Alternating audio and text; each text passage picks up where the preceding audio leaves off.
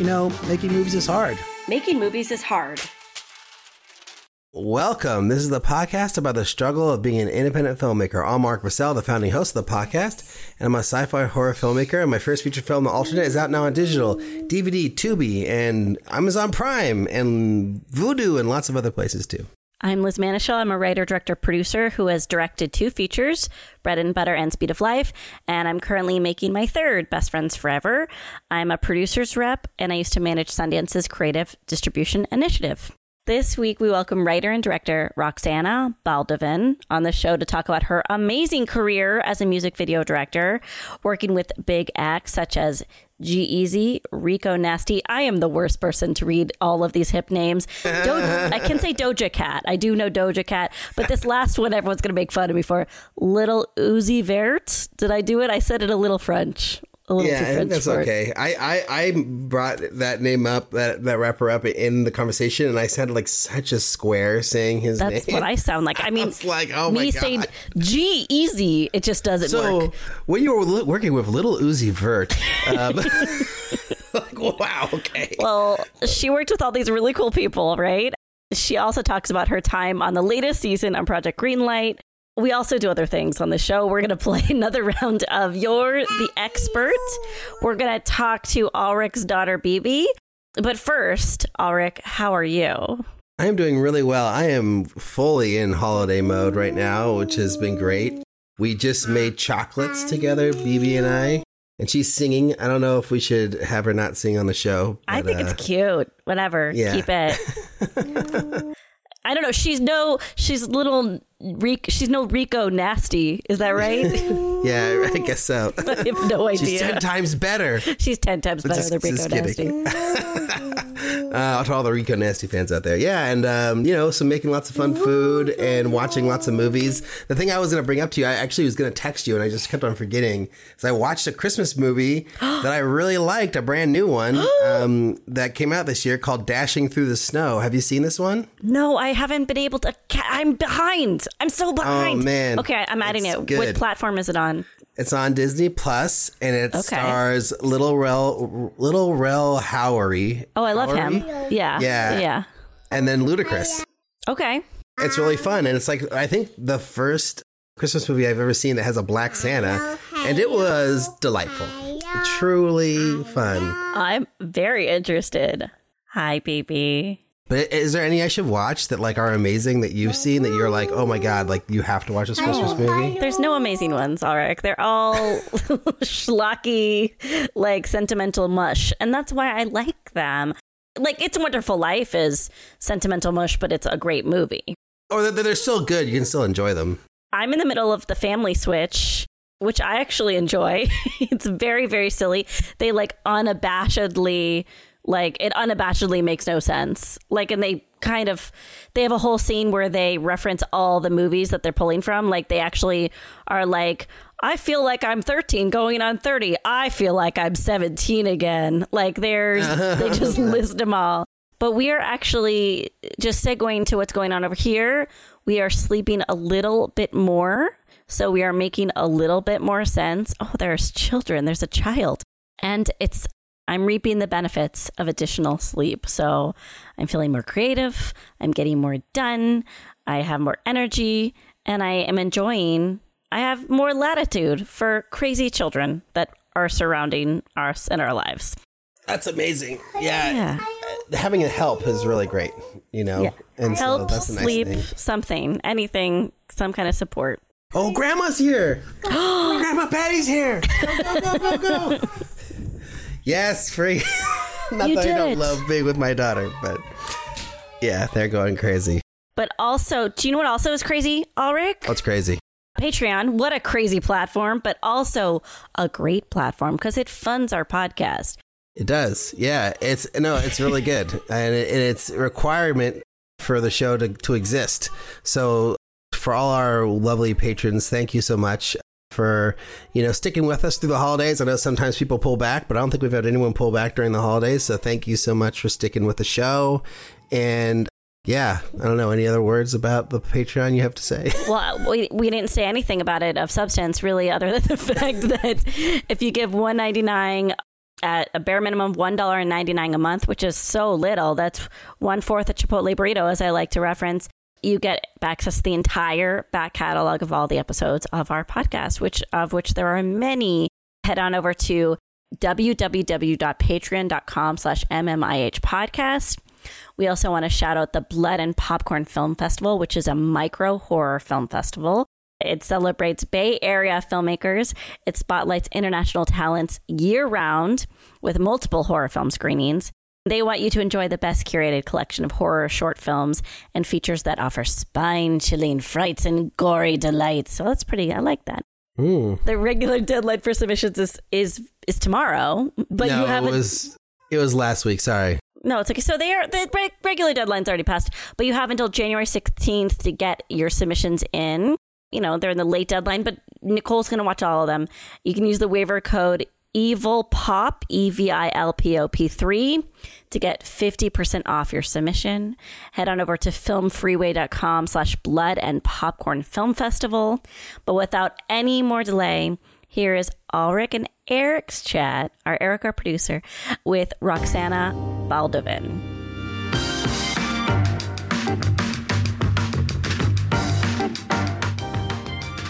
All right. Well, we're here with director Roxana Baldovin. Welcome to the show, Roxana. Thank you so much. Thank you for having me.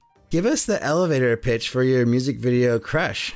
My music video Crush. So I feel like it was a very bubblegum pop fantasy world that was very different from what Bella had done in her artistry before. Bella was used to more uh, dark things and you know she just wanted to do like a fun fun barbie core esque video i suppose you know and you know just about having your summertime crush and so that's what we did.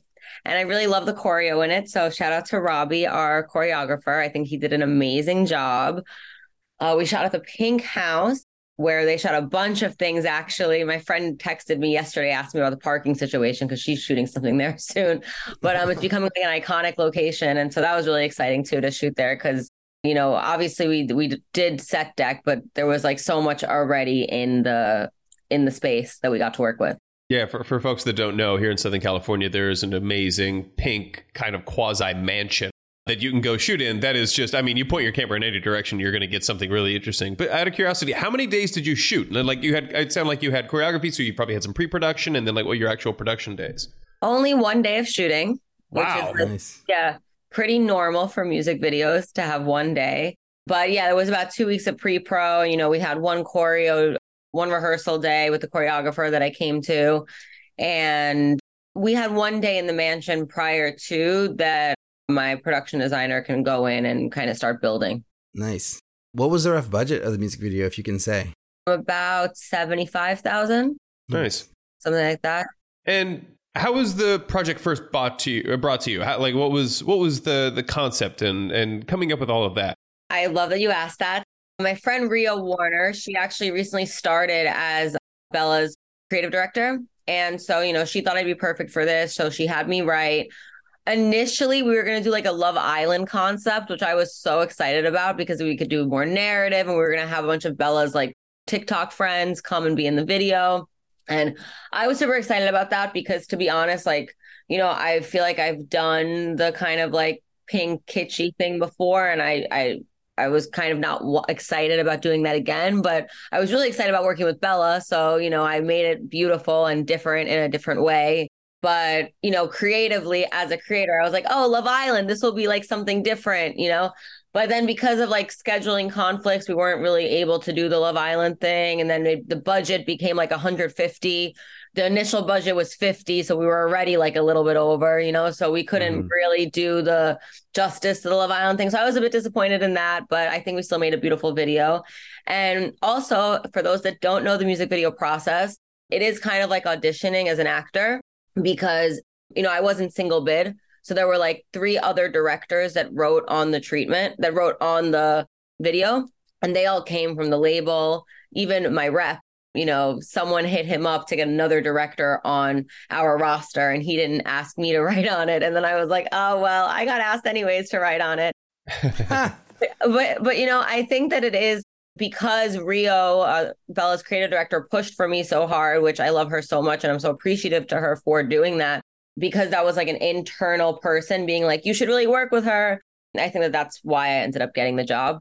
So I don't want to sound like I wasn't appreciative of it or anything because I am. It's just, you know, as an artist, you always want to do something different. And I felt like that like color palette was something that I've done so many times before that I was like, okay, we'll do it. But it was really cute and I really do like the video. I love the choreography a lot. The the mirror shot at the end on the bed. I was really excited to use that focal point of like shooting up into the mirror. I think that like looked so sick. So yeah, awesome. So, how long did you spend working on the music video from like, you know, being brought on and being approached to it coming out and being released? It's about like a two month process. Wow. Honestly, I wrote like four different treatments for it. This is actually, I love your guys' format of this, by the way, because I feel like I've never done this before where I was just talking about one project in depth. It's kind of an arduous process it it's obviously pays off when you do the video but you know i've been asked before to write treatments and write about four treatments and you think you're going to get the job you go to choreography meetings and everything and then like all of a sudden they're like actually never mind we're going to have another director do this yeah. and i'm like are you fucking kidding me so, but yeah, um, it was about two months because, um, you know, we did the Love Island thing. Then they were like, uh, uh, pull back a little bit, but we were still trying to keep some of the Love Island thing. Then they were like, no Love Island at all. So there was a bunch of back and forth in the initial stages of it. Also, I don't know if you guys have seen Bella's videos before, but you know, she, I, you know, Build a Bitch is like one of my favorite videos of all time. I think it was like incredibly done. That director, Andrew Donahoe, is like so amazing. But, you know, they had a lot more budget on that. They had like four months of VFX work on that. So they had a lot more time and money to play. And I think that, you know, it was Bella, Bella had to scale herself back for this video too. And so there was a bit of challenges with that where we were like, okay, well, how are we going to make this work for this money? But you know, my producer Garrett and like all my whole team like really made it work then it's about so the funny thing is with music videos is that like you know you're going to get the job and like everybody knows that this is going to happen on this specific date but the label doesn't give you the money until like a week before. So you could do all the prep in the world but like you're actually scrambling in the week prior because you know you don't want to move until you get money right? Yeah. But uh, mikey avina my production designer i work with him like almost on every video now. He did such an amazing job on creating that pool scene too, because you know, he had like we had like latex, pink latex covering the pool where they had the stage, you know, and I thought that was really creative. Also, how he got those like I I'm really proud of myself too because when we went to scout the location, because I was thinking I was like, how can I make this look different?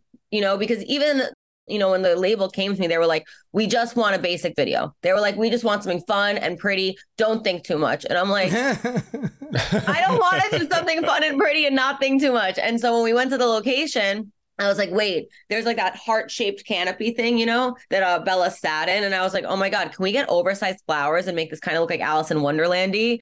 And so I was impressed with my own creative on the spot for the when on the location scout when we did that. And yeah, Mikey sourced those really beautiful flowers. So I think we were really able to make the space look different. And then in the editing process, it was also about a month just because you know we had some vfx moments. We were going to do more vfx but then also with the budget constraints the vfx that we ended up doing like didn't really look the best. We had to like work with around that.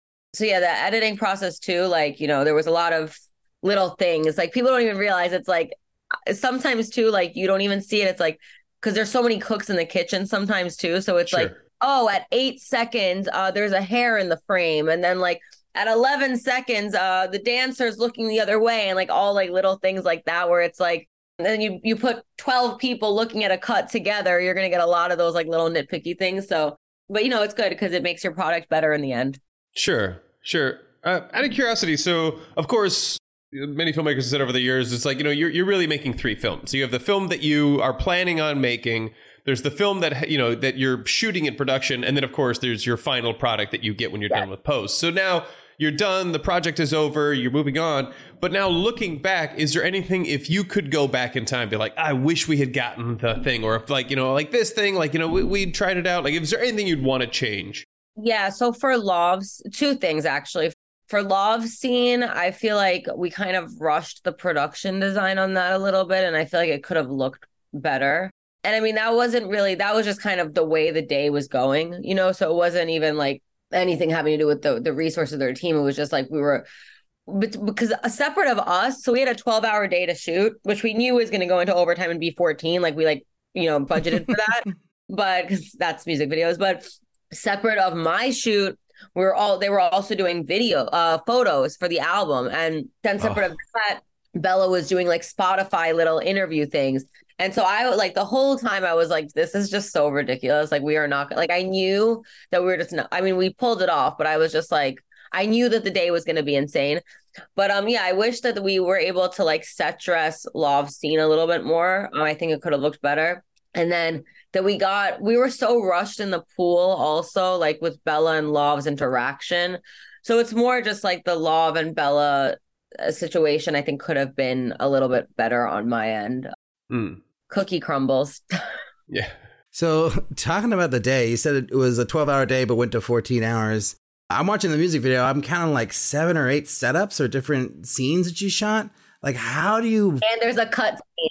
Oh my god! So how do you break that down? Like, how much time do you give the choreography, like the dance scene? How much time do you give the pool? Is it like you get an hour here, twenty minutes here? Like, how are you pulling this off? Yeah, so I got uh, one of like the best ADs in the game, Jamar Hawkins, to do this because I knew that I needed it. Like your AD is everything. I feel like, especially for me, because you know my time management. I mean, I came in here a few minutes late, and my time management is not the best. So I definitely need an AD to like keep me in check.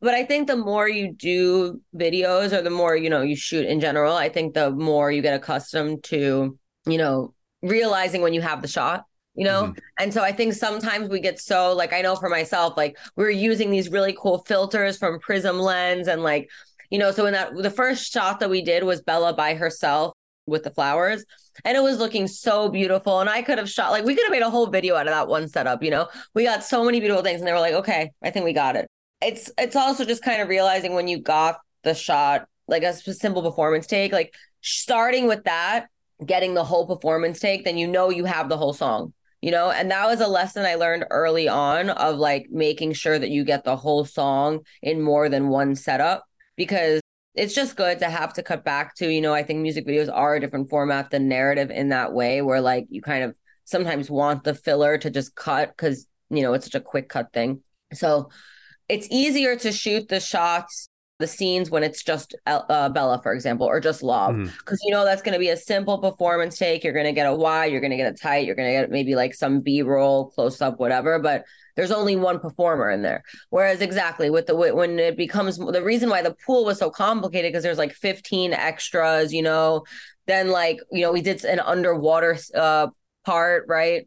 We had to like put the under, we had to put the camera in the fish tank, and like that was obviously a crazy setup and so for the pool, we we allotted more time. And then the choreo too, you're gonna allot more time because you know Bella has to learn the. As I said before, they only had one rehearsal day, so Bella's learning the choreo, and then separate of that, it's like you know if one dancer moves this way, but the other all the other dancers move this way, and they're just like a beat off, it just doesn't look good.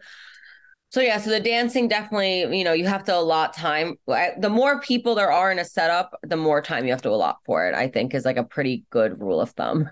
Mm-hmm. Yeah, always get your masters. Always get your masters. Exactly.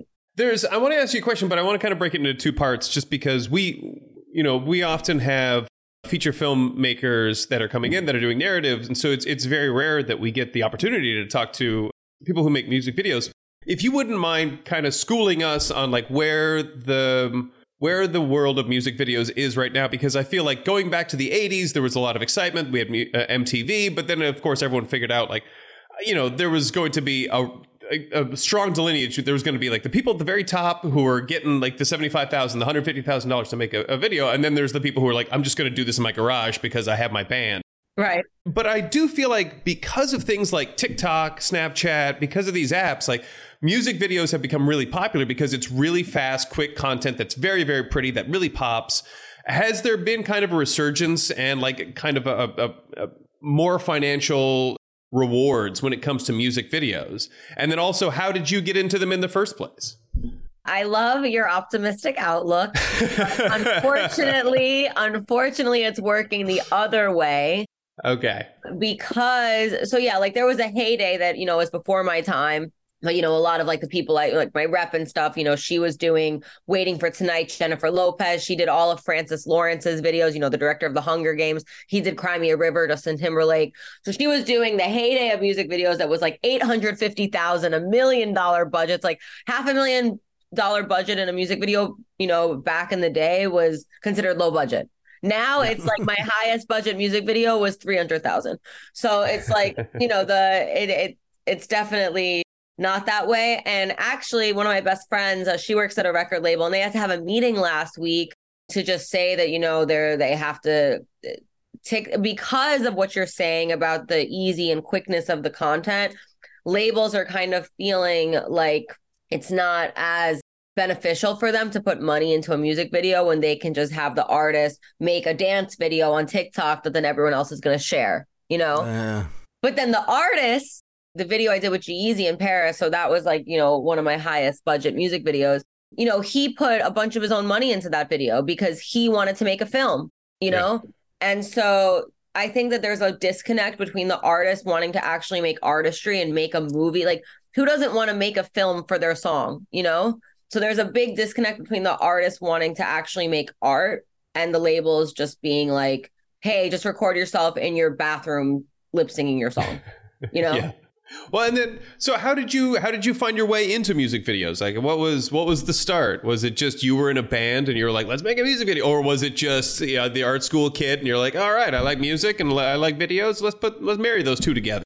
I'm actually one of the few directors that I feel like doesn't have a a passion for singing or like well i don't know i was always a performer but i mean like I'm more of like I'm going to be an actress and a and a host, a talk show host, which is why I like doing podcasts, as opposed right. to like I've never been in a band or anything. No, but I did grow up as a dancer, and I would like choreograph routines in my head. Like, and I'm talking about when I was like eight years old. I didn't even know that I was creating a music video in my head, but I would really, literally visualize like a whole scenario in my head for like you know the latest Britney Spears song. It's funny because I never, I actually went to school for broadcast journalism and like I thought I wanted, I mean, I still want to make documentaries and I am um, actually in the middle of editing a documentary right now. Oh, great. You know, I I never thought to get into music videos at all. It kind of just fell into my lap because I grew up in Brooklyn and growing up in Brooklyn, there's a lot of people that need music videos. You know, everyone's an artist in Brooklyn. And so there were these rappers underachievers. And so I did their second video ever and that video got 12 million views on wow. And so i was like oh shit um this is really amazing. And yes i love music. And i think it's it's really interesting actually to ask anyone that's in my field like how'd you get into it? Because i feel like you know you can't go to school for music video directing you know what i mean? Or like even in film school i mean maybe now it's different but i feel like in film school because i did minor in film studies you know and there was no option to take a music video class you know like it's just something that i feel like is so like you know thrown to the wayside like we like to say it's like the wild wild west you know and it is the wild wild west in terms of like I think it's the most creative thing and I'm really happy to because I do want to make movies. You know, I'm I'm working, you know, later today I'm gonna be in pre-pro for my short you know, I definitely look at Francis Lawrence and like Spike Jonze as like my career. I'm like, wow, what they did in their career is like what I want to do in mine. You know, they made these amazing, iconic music videos, but they're also winning Oscars for their films, you know? I'm really grateful for the experience of starting in music videos because I feel like it expanded my creativity and like, you know, like you get to work in such a different way that in narratives, maybe when you're, if you start in narratives, you don't think in that mindset you know what I mean? And so I'm really grateful to bring the tools that I have in music videos into the narrative. But that being said, too, it's like it's the wild, wild west also because it's like, you know, I did a hundred plus music videos. On my first commercial, I get into the DGA. Wow. Because they don't protect music videos at all. But like you do one commercial, sure, you're you could be in the Directors Guild, you know? So So can you talk about like like that first music video, it did really well, it got 20 million views. Like, was that it? Was it just like, oh, now I'm I'm a music video director and like everyone wants me to make their music video, or did you have to kind of hustle for like the next music video, and the next video, and the next video, and the next video, etc. Yeah, no, no, no. So basically, yeah, I knew very early on that I was not going to have a nine to five. That I was like absolutely going to carve my own path, and so yeah, once I was like a junior, senior in college, I was like, all right, shit's getting real, you know? And so my senior year of college is when I was making these videos. I actually started with my ex-boyfriend. So he was the one and honestly like I don't even think I'd be in music videos without him and so just because I was on such like a I'm going to work for Vice and make documentaries path, you know? Mm. He was the one that saw these rappers on Facebook. He said, because, you know, this was in 2012 you know they had 10,000 views on the, their first video meaning like as in like you know they're getting some traction, but they're still relatively not so well known, you know? And um, he was like, I'm going to reach out to them. But me and him both were in the same position at the time where we were kind of working in the same kind of field. Whereas like he was doing like real, like product, like he was working in this place called Reel Works, which was like a, you know, local kind of like teens program thing in New York. And, you know, I was in Arizona studying broadcast journalism.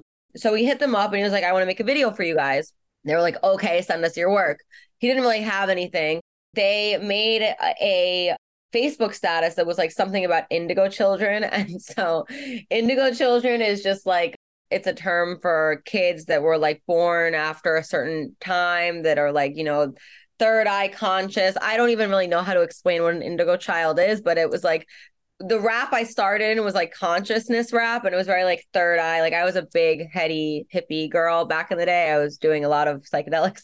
And so so he saw that that status and he decided to comment on it. And you know, credit I I credit I learned a lot of lessons from him in the way of like, you know, find a personal connection. And so because he responded to this like indigo child thing, they were like, oh shit, yeah, we want to work with you. You know, and so he directed that video. I DP'd it, but then I saw how it like blew the fuck up.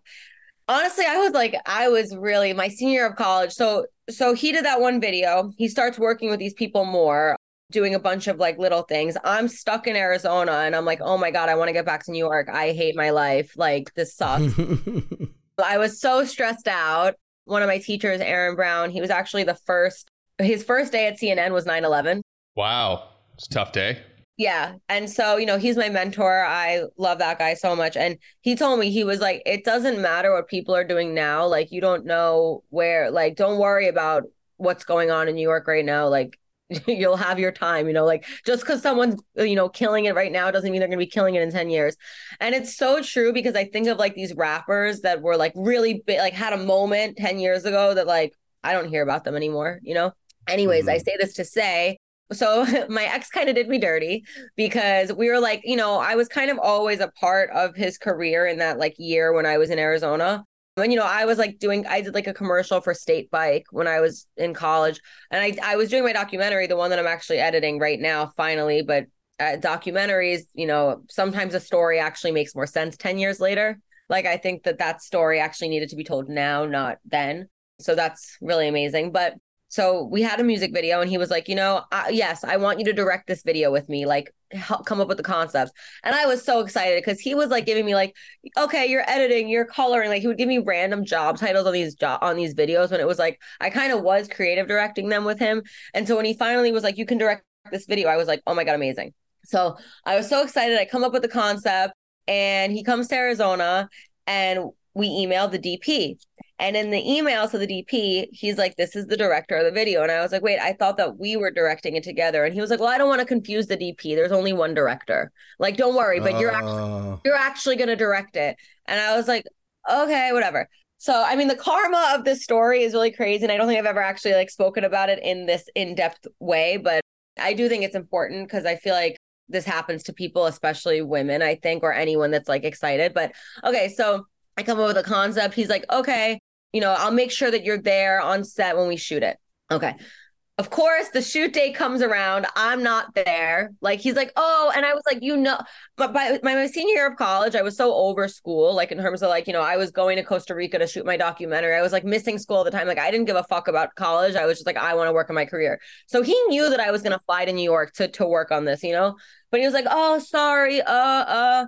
And it's funny because what ended up happening with that video, my name did end up going on it which like it still felt a little tainted, but basically like, you know, eh, I don't even remember the details now, but it's like the editing process of it, like ended up had to be like totally reworked and I had to be there for it. And like all these like things happen where I was like, well, this is your karma. but yeah, the first early days were not easy for me. But then, you know, eventually, like, you know, I was back in New York. Actually, I'll tell you guys, I could be real on this podcast, right? Oh, sure. Yeah.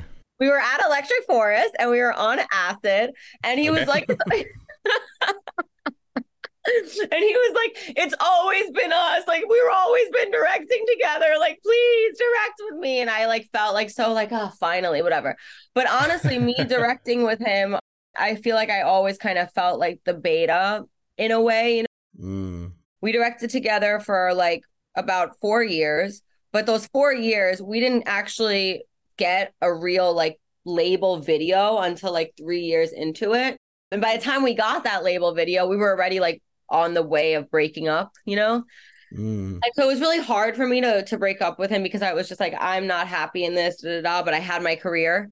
And then I didn't work once I broke up with him, I didn't work for eight months because nobody wanted to hire me because they were like, Well, what did you direct on your own? My own parents were like, Do you think maybe you should go for something else? And I was like, Are you kidding me? Wow. And it's funny because now if I see him do a video, I'm like, Good for you. we grow, um, we change, we're adults. Yeah, no, on. totally, totally, absolutely.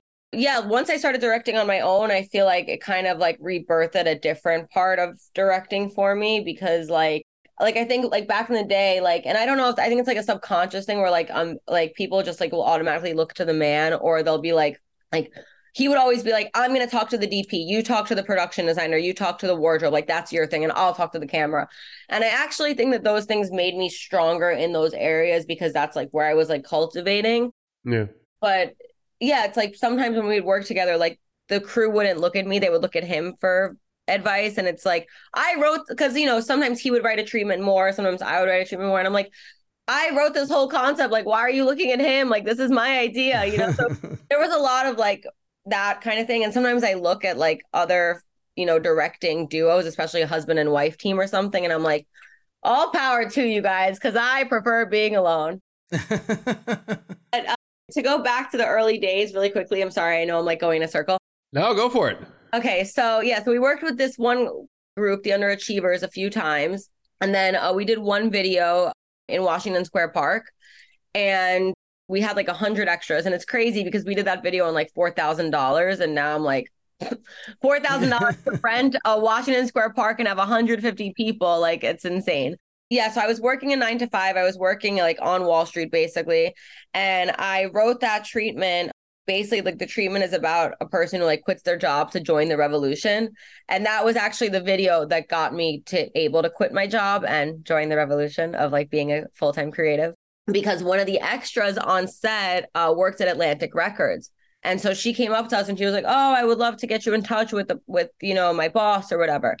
And so we were emailing the the we were in email contact with Atlantic Records for like a year and a half before they ever even like sent us one they sent us like one ten thousand dollar video for this rapper Stalley. And I remember I was like, oh my God, I made it a ten thousand dollar budget. Wow, you know?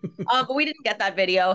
You know, I kept so something that I feel like is something that is the reason why I have a career in the first place is because perseverance is like so important because basically like you know every time we would have something new i would email them and you know my ex would be like they already know who we are why are you emailing them and i'm like because we have to remind them. Do you know how many other people they probably think of? Like they're not thinking of us. And so i would constantly be emailing and emailing and emailing. And like even after that you know like the amount of cold emails i would send to different reps and different different labels different commissioners all the time you know now i do it much less. I don't really do it at all anymore. But sometimes still, I mean, you know, I met Sofia Coppola the other week and I was like, I'm gonna have to shadow you. So can I have your info?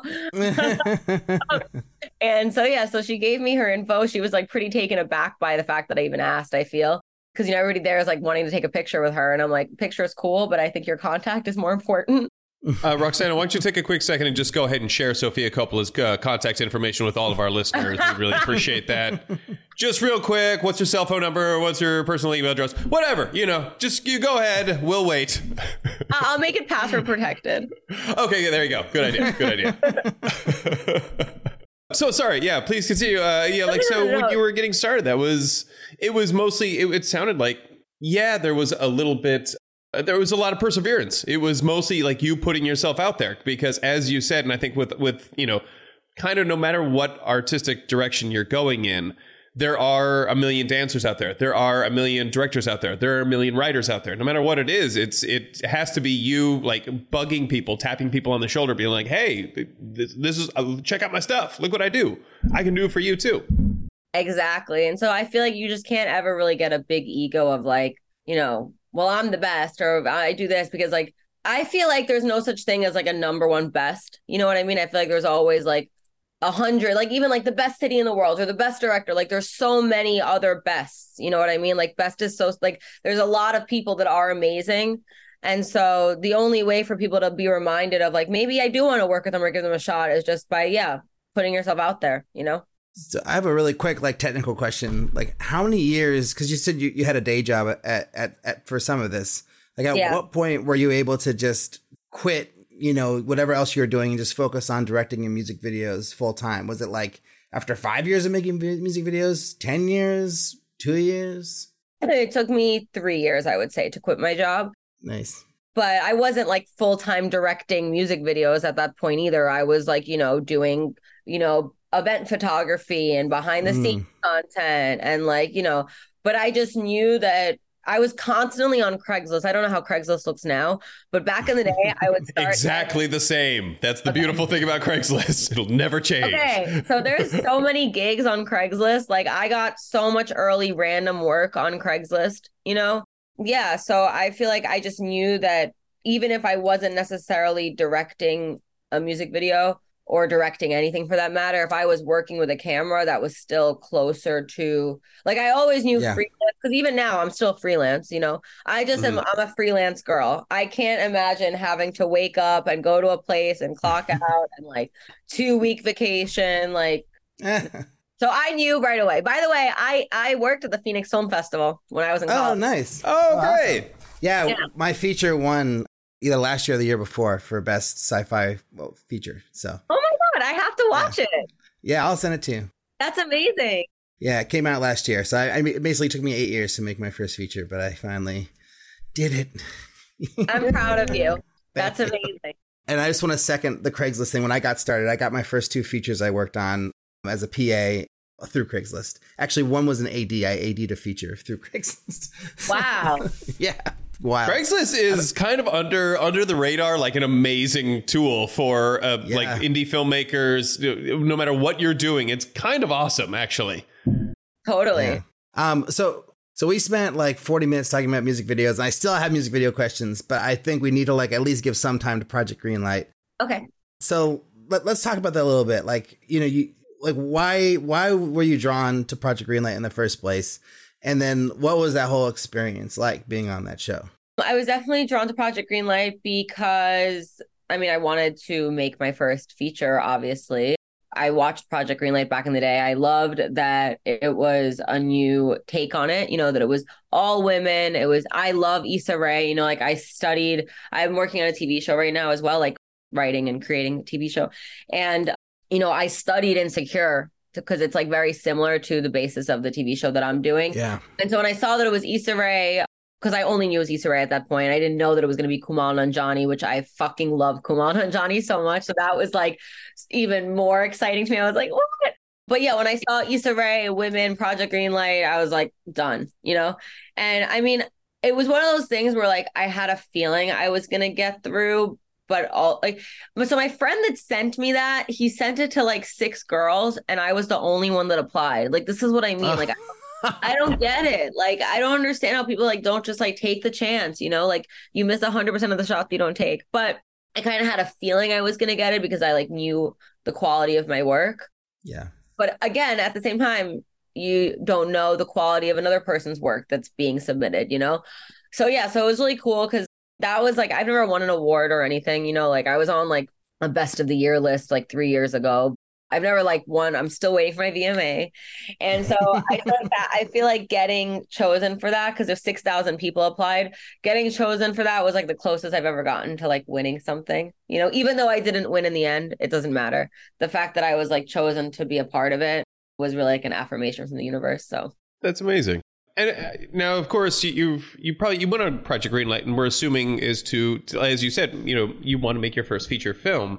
Now, you also have your documentary, so it sounds like, and this television show, so it sounds yeah. like you've got quite a few things going here. Like yes. the can you talk about like well this feature film I'm guessing it's an idea or multiple ideas you have in your head and maybe you've already you know have your pitch deck or whatever it happens to be like so what is where are you at with that now and like where do you you plan on it going so actually with the feature Project Greenlight it's all the same feature. Like they mm-hmm. send us all a script. And I really think cuz you know it was my first time ever pitching a feature period. And so I regret some things of that but I think in the end whatever everything happens for a reason. Like i don't feel like i pitched exactly you know like i had all these references in my head of like the matrix and natural born killers and you know all these different movies that I didn't realize that like you're supposed to kind of do that in a pitch. You're supposed to be like, well, and for this scene, I see like Rodney Dangerfield and Natural Born Killers. Like, I didn't realize that that's like how a pitch is supposed to go, and so I didn't really use those keywords. And so I don't think I sold my idea. Like I tried to sell myself more than my idea, which like works in some cases, but not all the time. Mm-hmm. And so, you know, I really saw like an amazing film in my head and I am a little sad about it, but also it's not meant to be. But my movies though are very sci-fi, so I'm super excited to see your film. Yeah, I mean I want to make a bunch of different types of movies, but um I am drawn to like dystopian realities a lot and then also like the first generation story, the immigrant story. Those are and like I've been calling myself the spiritual Spielberg, which is more like I feel like it's something that you you're all you always are like whoever you're meant to be you always are. But in terms of like have has the world seen my spiritual spielberg side? Absolutely not because i haven't made a film so how could they? But you know i think a lot i think a lot of the themes that i want to explore in my movie making is you know like things that make spirituality more mainstream you know like healing your your generational traumas and you know past lives and like you know being able to communicate with the afterlife and all these things that are like a little like cuckoo but like i don't really think cuckoo. I think that they're like absolutely there. We just can't just because we can't like physically touch them doesn't mean that they don't exist you know? Going back to project greenlight you, you you dropped a really great like bomb about how like you know you learned some some lessons about pitching but like what are some other things that you learned from going through that process? Oh man. So I have never felt more exposed in my entire life. so basically, like the way it works is you spend three days in a hotel room and you're not allowed to leave the hotel for those three days. And you constantly have a mic on you. And ones I because you don't even you don't have control over their edit, what they're gonna do. You know, I mean, they shot three scenes with me that weren't didn't even make the cut, you know? And so it definitely made me realize like the, like people that are on Love is Blind or The Bachelor, any of those like reality love shows, I'm like, I was vulnerable about my career. I can't imagine you being vulnerable about like who you are and like finding love on TV. Like, so shout out to all those people. But um, in terms of like, I, you know what I really learned actually? So it was my first time shooting a narrative because you know so the way it works is we were given $5000 and we were giving given a month to shoot one scene from the script but we had no idea what the rest of the script looked like we weren't given any context it was just like do what you can with this and i had shot one short film before but like separate of me not writing that script which i didn't write the script either the person who wrote the script was kind of like backseat directing it and like it was like all her mm. resources. And so this was like the first time that i ever like directed a narrative that was like completely up to me who everything was in my control. And you know i think i did like a really great job um on the budget i'm really proud of it but doing that experience i was like oh my fucking god i like it made me it like opened my eyes to like how much i love narrative you know because i had never really i've just been on this music video train really and so i think i just lesson learned the lesson about myself that i'm like wow i could really do this you know Mm-hmm. And like even like the way I did the sound design and the way I created the characters and the way I like, you know, worked on the script, like all these little things. I, I like I really saw myself as a filmmaker in that. And so that was really cool. Well, let's talk about a little bit about you creating characters and you creating these narrative worlds, whether it's, you know, uh, whenever you're approaching directing, what are the things that you're doing before you get to set? Like, are you uh, do you storyboard? Are you you know making animatics like an Unreal Engine or Grasshopper or something like that? Or because I, what what is kind of your process of the whole thing? I definitely like scour ShotDeck and Mhm. Pinterest and like you know sometimes I'll also find scenes like if there's like a specific camera work that I want to use or something like that absolutely yeah so I think references are so important which I guess is ironic that I talk about how in my pitch I didn't mention references because references are definitely super important. And yeah, that's definitely, and then yeah, it really kind of goes project to project, you know, like sometimes I have like a beat sheet where I'm like, okay, from zero, like my G-Eazy video, for example, Tulips and Roses, that was like, I knew exactly what I, want because that was, I think, much more cinematic than other things I've done where like we were really like, we I think that looks like a movie and there was like very it's very narrative driven. And so you know from like 0 to 10 seconds this is the shot. 11 to 15 this is the shot. Like I knew exactly what I wanted so I think sometimes creating a beat sheet is really helpful. And then also with music videos um you know if there's like a specific shot you want with with a certain lyric you have to time code that you know? So like i'll be like okay um we're gonna start shooting this this scene at 48 seconds you know? So then we like have the prep ready to like start shooting at 48 seconds. I mean even with bella like even with bella i had time codes because like we didn't shoot that mirror um bathroom bedroom thing for the whole film you know? That was just like the two minutes into it or whatever i knew that that was to be the scene you know so i think those are two really helpful things Sometimes I do do animatics though. It depends on and storyboards, of course, obviously too. Mhm. Um, with with storyboarding and in general with my career, now I'm trying to just make my fucking money. But back in the day, I didn't make any money because any money that I did make, I would reinvest into the project. And honestly, it's like I don't know how much it paid off. Like because it's like sometimes I would do that. The artist wouldn't appreciate. They artists wouldn't appreciate it. They wouldn't know. Like they didn't give a fuck. The the label doesn't hire you again, and it's like, why the hell did I just put my paycheck back into the video for you guys to not even hire me again? You know?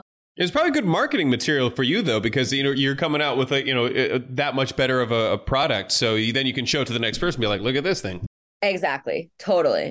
So with storyboards, depending on the project, sometimes like because okay, so with music videos, it's very rare. Well, it depends on the budget, but I don't really put storyboard artists into my budget in music videos and commercials. They're always important in music videos sometimes, but I guess this also goes back to me being silly.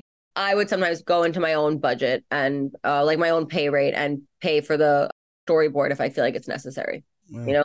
Because sometimes the Mhm. producer's like, we don't have money for that. We don't need that. And I'm like, Pre-production always ends up saving you time and money. Like it's pre-production, something like storyboards. Like I don't go to the bathroom unless I storyboard it right. Like that's, I mean, come on, like let's let's be serious here. I a little bit disagree, but we don't have to get into that right now. But anyways, so the question I want to ask is about all these artists that you worked with. You worked with some big names like Doja Cat, uh, Lil Uzi Vert. I mean, you know, I could go on and on. But I want to know, like, walking into the situation, working with a with a big time artist that has like a ton of visibility on them. Like, how do you manage that collaboration? Like, what what is your process with working with them? okay, so it's really interesting because I feel like it's so person to person. You know what I mean? Like sometimes, like with Bella, for example, Bella was like super involved. With G, G was super involved. I mean, G and I met in a studio and like we came up with that concept together. You know what I mean? But then, like, if I'm going through the label system, which, like, for example, with Lil Uzi, for example, like that was like totally just like I gave an idea and they were down, and I didn't meet Uzi until the day of the shoot, and it worked, you know? So it really depends. I will also talk about like the protection around an artist. It's really interesting. Like, like when I worked with Snoop Dogg, for example, like I look at every person, especially now, I'm like every you can't you can't like think of someone, especially if you're going to direct them as like a superstar. You have to just think of them as a person.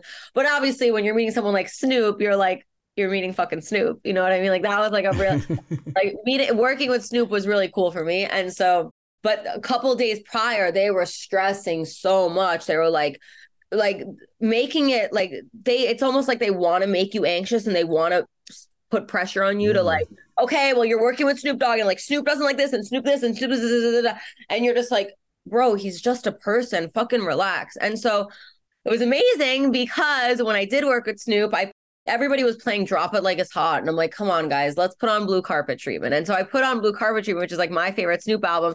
And immediately Snoop was like, yo, who put this on? Who put this on? He was like, that eh, he was like, everybody knows that this is my favorite Snoop album. And I was like, it's my favorite Snoop album. And so like automatically we like bonded over that. And then the whole day, like he was like, you know, like we had like such a connection, me and him, we were vibing. By the end of the day, the team was like, we got to get you to direct everything with Snoop. Snoop's never like this with people.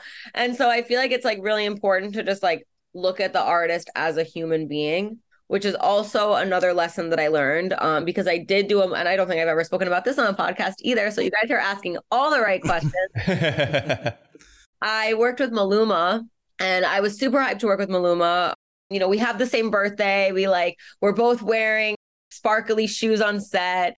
I love his music, whatever. I was so excited to work with, with Maluma. This was like four years ago. And then there was an altercation that happened on set where I guess the location manager like thought that Maluma's Maluma's bodyguard had a gun on him and so, like, there was just a lot of tension. And, you know, it was honestly racism because he was calling him a Colombian rapper. And I'm like, Maluma's not a rapper. He's a fucking Justin Bieber, but okay. and, you know, so, so there was like a lot of tension on that. My AD started screaming. The producer, like, the label actually ended up firing the AD. It was like this whole mess. But basically, while this was happening, Maluma was sitting in the corner alone and I got so wrapped up in what, because, you know, we were shooting a shot. So, like, Maluma's in the scene and we are shooting like a master performance. So, Maluma was like in the scene and like everybody else is like outside, like 30 feet away, you know? And I got so wrapped up in what was going on, like just shocked that I didn't go up to Maluma. I didn't say anything. And Maluma's manager, who is a woman, said to me she was like woman to woman like you it's your job to be the one to talk to the artist that's your artist like you know she just kind of like gave me this lesson of like you know and it's true it's like i didn't think of and it because prior to they were putting such like superstar pressure on the fact that it was maluma I don't know. I just I didn't even think this was like, you know, one of those early lessons you learn because like me and him were vibing so much. Like, why didn't I just go up to him and be like, Hey, are you okay? I just got super lost in the sauce. But, you know, the fact that she, and, you know, they had to leave early, you know, I mean, we still got a good video. It came out, everything. But, like, you know, the manager, I don't think that Maluma even felt like he needed to leave early, but, like, again, it's that protection thing. So, like, his team was like, okay, like, we're going to go now, you know, like, mm-hmm. you're done. Sorry. Yeah.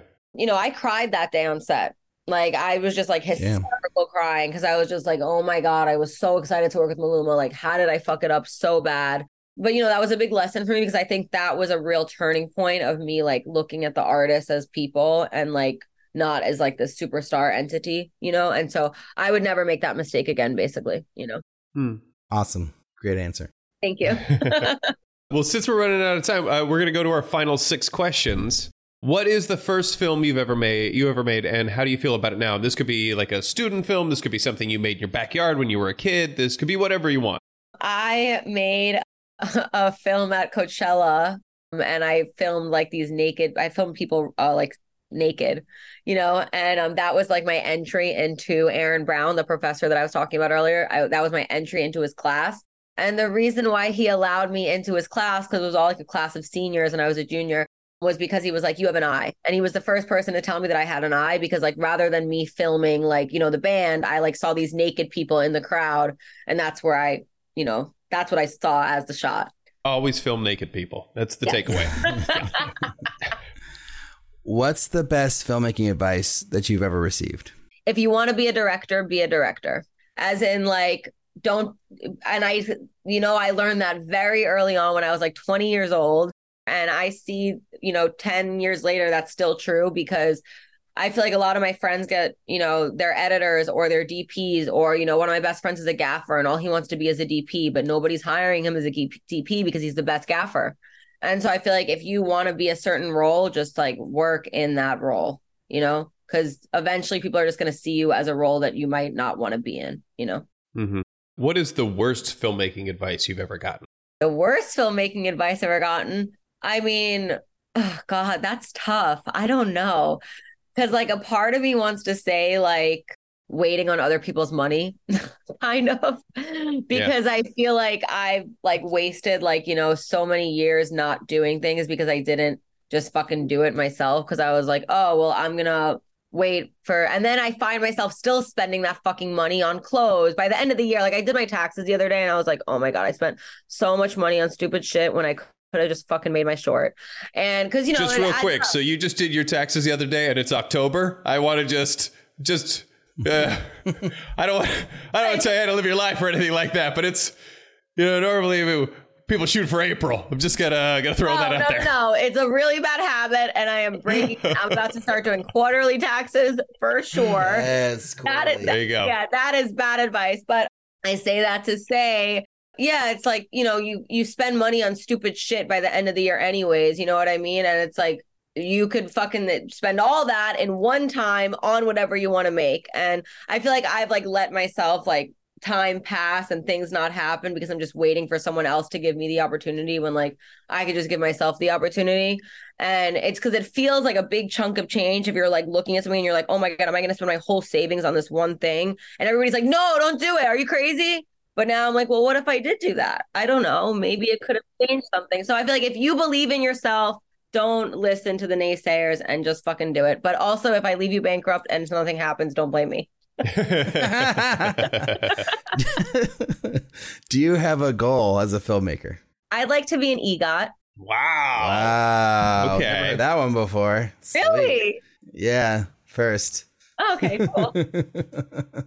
but yeah, no, I want to, I definitely want to build a legacy too in terms of like, because, you know, I look at some of my favorite filmmakers and I'm like, or even like, you know, Spielberg wasn't even nominated. I just saw AI recently and I hadn't Mhm. seen that film before. He wasn't even nominated for for best director or anything when that film came out, or even best production design or anything. And I was just like, that film was amazing. So sometimes I think of these like lofty award goals that I have, and I'm just like, well, you know, a lot of my favorite films weren't looked at in that way. So I think more like having people like look at my movies and like feel themselves in them is also something that I would definitely aspire to, you know. Hmm. You you covered this question a little bit, but just to put a fine point on it, if you could go back in time and give yourself a piece of advice, what would it be? To make your ideas and just fucking make them and believe in yourself and invest in yourself because I feel like I spent my whole 20s investing in other people. Like this is goes back to like, you know, oh, if I put $3,000 into VFX on this one video, it's going to change things and it's like it doesn't change anything. Save your fucking money and do your own ideas. That's that's what I would tell myself. Nice. Last question. Is making movies hard?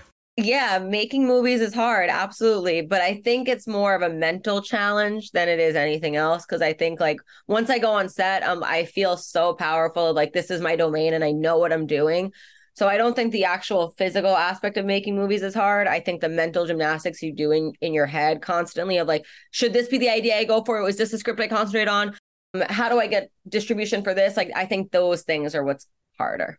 And final thing, of course, uh, how do we support you? How do we find your work? How do we get make Roxana Baldovin the the greatest director in the history of the world? How do we do that? God, I love you. Thank you. you follow me, follow me on Instagram and on YouTube. See, please on YouTube, but also on Instagram, but please on YouTube because I don't have enough subscribers on there, and I'm like always posting BTS, and you know I have a lot of things I'm doing on there. So, uh, Signora Directora is my Instagram and my I think that's also my YouTube. I mean, if you type that in, you'll definitely find me.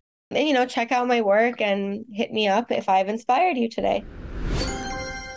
Do you love making movies is hard and you want to listen to more episodes? Jump over to our Patreon page at patreon.com slash MMIH and you can listen to the entire back catalog of episodes for just $1.99 a month. That's an additional 300 episodes that aren't on iTunes that you can listen to whenever you please. But without any more blibber blabber. Back to the show. Alrik, what do you remember about your and Eric's chat with Roxana? Well, first off, Merry Christmas, everybody. This is actually happening on Christmas Day, this episode. So, Merry Christmas. Happy late and all that. Hanukkah, everyone. Happy late Yes, Hanukkah. and all the other, I don't know what other ones there are to celebrate. There's lots of them, I'm sure, but any other holiday you support. But back to Roxana, she was a delight to talk with, as you might have noticed from the conversation. And I think what was so striking to me was that she was so successful before going into Project Greenlight to the point where it's like, uh, you know, I kind of felt like she could have gotten her first feature made just on her own, you know, like with all the connections and everything that she had going for her. But I mean, I guess if you get invited to Project Greenlight, or if you get, get in, you're not going to say no because it's like, you know, a great opportunity and more exposure and everything. But yeah, I just was like, I guess in my mind, I never watched the show before, but in my mind, all the people, who, You didn't watch the Effie Brown season with the Matt Damon Effie Brown confrontation? no. Oh, duly noted. Okay, sorry. Go on.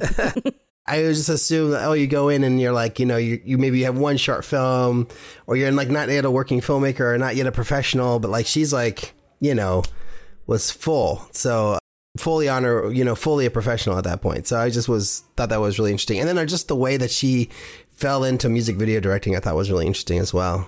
But like a really cool guest, and yeah, I can't wait to see what she she does with a narrative feature because you know if you watch any of her music videos, she's got quite the creative eye. This lady, so can't wait to see what what she does.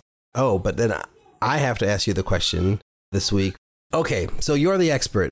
This is a segment on the show that was invented by Eric Toms, our producer, who basically comes up with a question that he thinks that Liz and I will be the absolute experts on, and that we'll be able to give the definitive answer to this question. So here we go. Here is uh, this week's You're the Expert. What do you think is more valuable, on set production experience or schooled learning by an instructor. Liz, can go. so I first read this question. I was like, well, duh, it's onset experience. And then now hearing it again, it's like, well, for what position, Eric? Like, as a director, I don't know. I think it's very important to have a well read director who has seen a lot of movies, who knows a little bit about the history of cinema so that they bring context into the decisions they make, so they know where their work sits in the history of film. But if it's anything else, really, I would want someone with tons of onset experience because that's, I mean, indie film sets are insane places for problem solving. And the more problems you encounter, the better you get at problem solving in indie films. And I think it's, you can't just be theoretical all the time. So for me, it's like anything other than maybe a writer or a director. It would be on set experience, but I actually would prefer some some schooled writers and directors who are well informed about film history and theory. Hmm. That's an interesting answer. Yeah, I, I, guess I don't for a writer or director. I don't necessarily care if you like have a deep understanding of film history. Like, I probably care more about like if your tastes are good. Like, if you like movies that I think are good, and if the it, assuming you have this is of course border like accepting that you've watched a bunch of movies and you love movies. I think that's to me like I really hope the so. prerequisite. That's a prerequisite, I think, for like a writer director is that you have to love movies. And but what if they only know, love movies from the past ten years? Is that not a problem for you? No, it's not a problem for me. Oh, I'm a snob. Um, as long That's as long as they're good. I mean, yeah, if, if they like crud from the last uh, you know 10 years or so or like things that i just think is gar- garbage then yeah but i mean i'd like them to to have watched older movies but I, I, guess in general, I just think it's helpful. But uh, like, I think if you're passionate and you like newer stuff and you haven't yet discovered like you know 90s or 80s or 70s or 60s or 50s, whatever, like you haven't fi- discovered all these different eras of filmmaking, then I don't necessarily think that's an issue.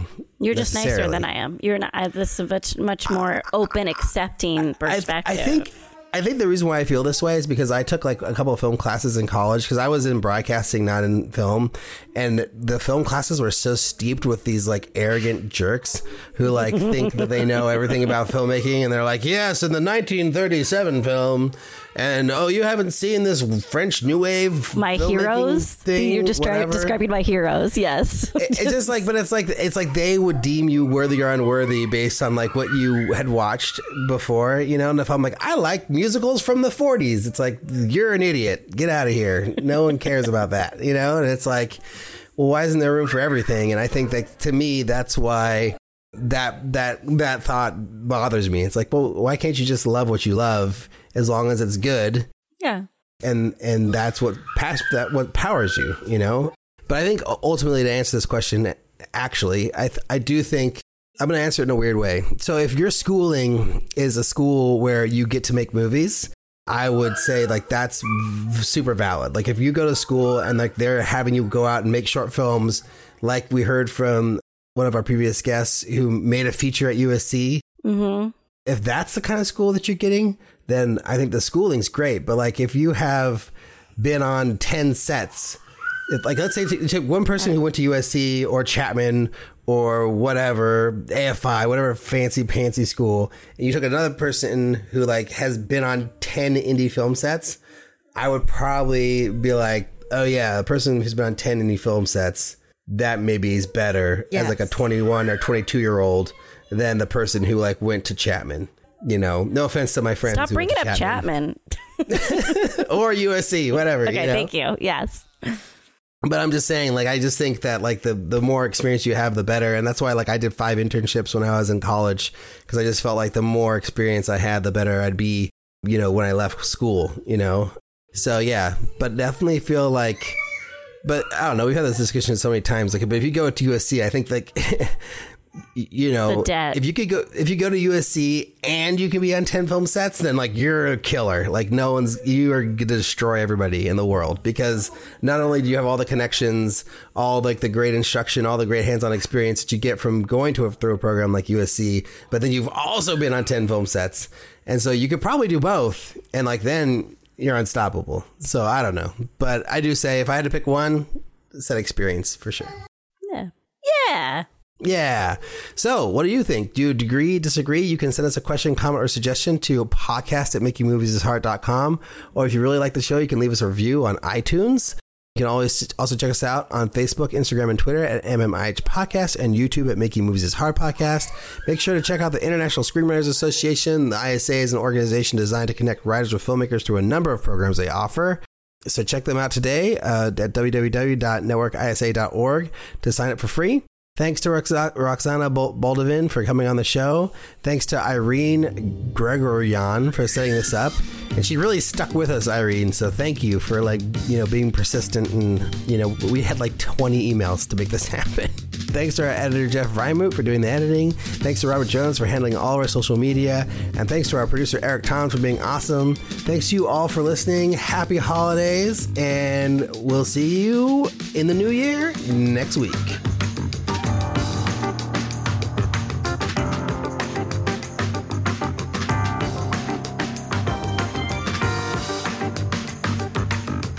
Jeff, just if you need me to retake any of this because no one can hear me with my daughter saying hello, um, we can do it again later.